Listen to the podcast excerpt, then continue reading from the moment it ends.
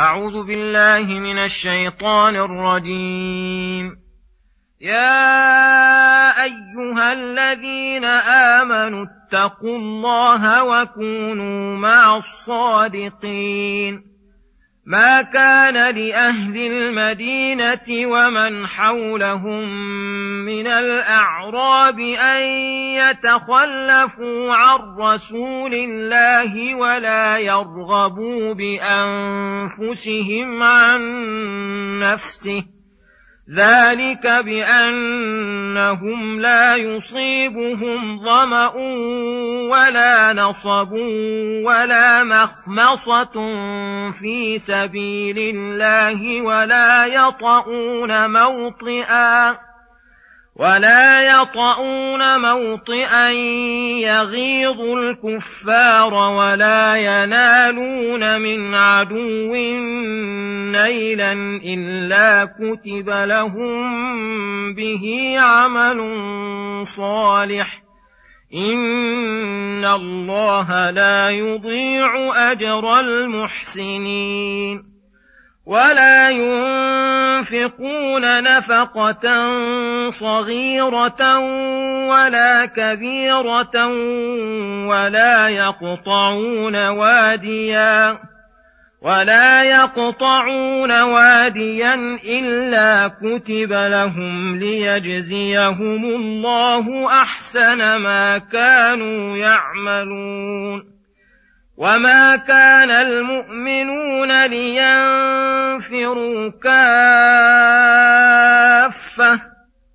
فلولا نفر من كل فرقة منهم ليتفقهوا في الدين ولينذروا قومهم إذا رجعوا إليهم لعلهم يحذرون. بسم الله الرحمن الرحيم. السلام عليكم ورحمة الله وبركاته. يقول الله سبحانه: يا أيها الذين آمنوا اتقوا الله وكونوا مع الصادقين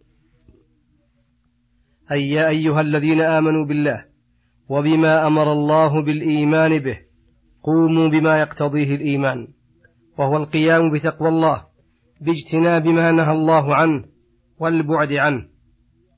وكونوا مع الصادقين في أقوالهم وأفعالهم وأحوالهم الذين أقوالهم صدق وأعمالهم وأحوالهم لا تكون إلا صدقا خالية من الكسل والفتور. سالمة من المقاصد السيئة مشتملة على الإخلاص والنية الصالحة. فإن الصدق يهدي إلى البر وإن البر يهدي إلى الجنة. قال تعالى هذا يوم ينفع الصادقين صدقهم الآية. ثم يقول سبحانه ما كان لأهل المدينة ومن حولهم من الأعراب أن يتخلفوا عن رسول الله ولا يرغبوا بأنفسهم عن نفسه ذلك بأنهم لا يصيبهم ظمأ ولا نصب ولا مخمصة في سبيل الله ولا يطؤون موطئا يغيظ الكفار ولا ينالون من عدو نيلا إلا كتب لهم به عمل صالح. إن الله لا يضيع أجر المحسنين. ولا ينفقون نفقة صغيرة ولا كبيرة ولا يقطعون واديا إلا كتب لهم ليجزيهم الله أحسن ما كانوا يعملون. يقول تعالى حاثا لأهل المدينة المنورة من المهاجرين والأنصار ومن حولها من الأعراب الذين أسلموا فحسن إسلامهم. ما كان لأهل المدينة ومن حولهم من الأعراب أن يتخلفوا عن رسول الله أي ما ينبغي لهم ذلك ولا يليق بأحوالهم ولا يرغبوا بأنفسهم في بقائها وراحتها وسكونها عن نفسه الكريمة الزكية.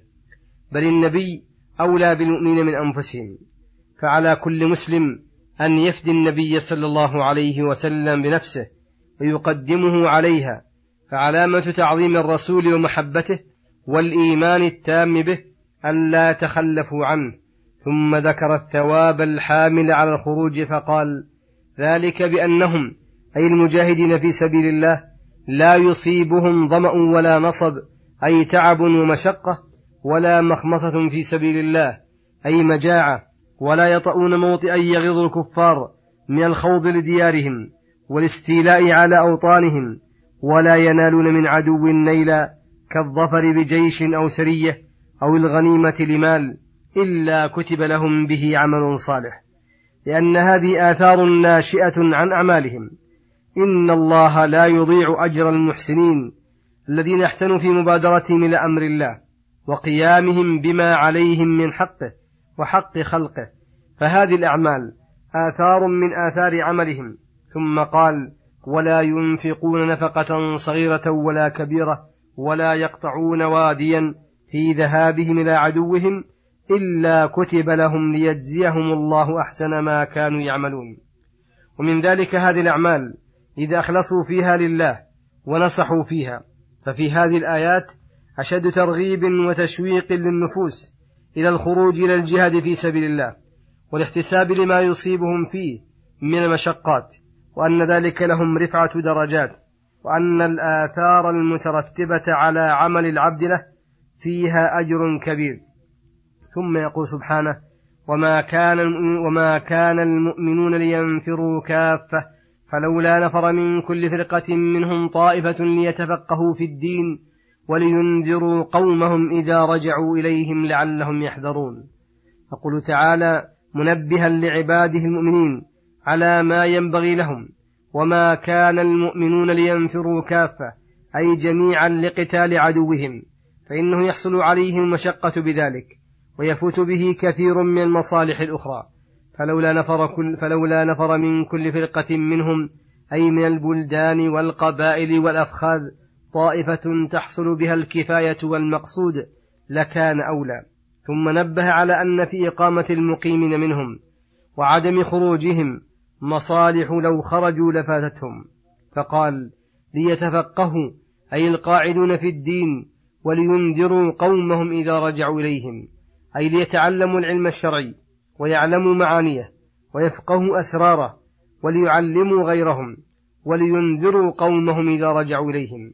ففي هذا فضيلة العلم وخصوصا خصوصا الفقه في الدين وأنه أهم الأمور وأن من تعلم علما فعليه نشره وبثه في العباد ونصيحتهم فيه فإن انتشار العلم عن العالم من بركته وأجره الذي ينمى.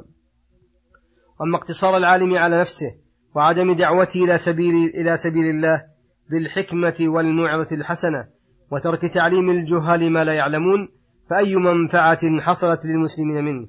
وأي نتيجة نتجت من علمه؟ وغاية أن يموت فيموت علمه وثمرته. وهذا غاية الحرمان لمن آتاه الله علما ومنحه فهما. وفي هذه الآية أيضا دليل وإرشاد وتنبيه لطيف لفائدة مهمة. وهي أن المسلمين ينبغي لهم أن يعدوا لكل مصلحة من مصالحهم العامة من يقوم بها ويوفر وقته عليها ويجتهد فيها ولا يلتفت إلى غيرها لتقوم مصالحهم وتتم منافعهم ولتكون وجهة جميعهم ونهاية ما يقصدون قصدا واحدا وهو قيام مصلحة دينهم ودنياهم. ولو تفرقت الطرق وتعددت المشارب فالأعمال متباينة والقصد واحد وهذه من الحكمة العامة النافعة في جميع الأمور. وصلى الله وسلم على نبينا محمد وعلى آله وصحبه أجمعين. وإلى الحلقة القادمة غدا إن شاء الله والسلام عليكم ورحمة الله وبركاته.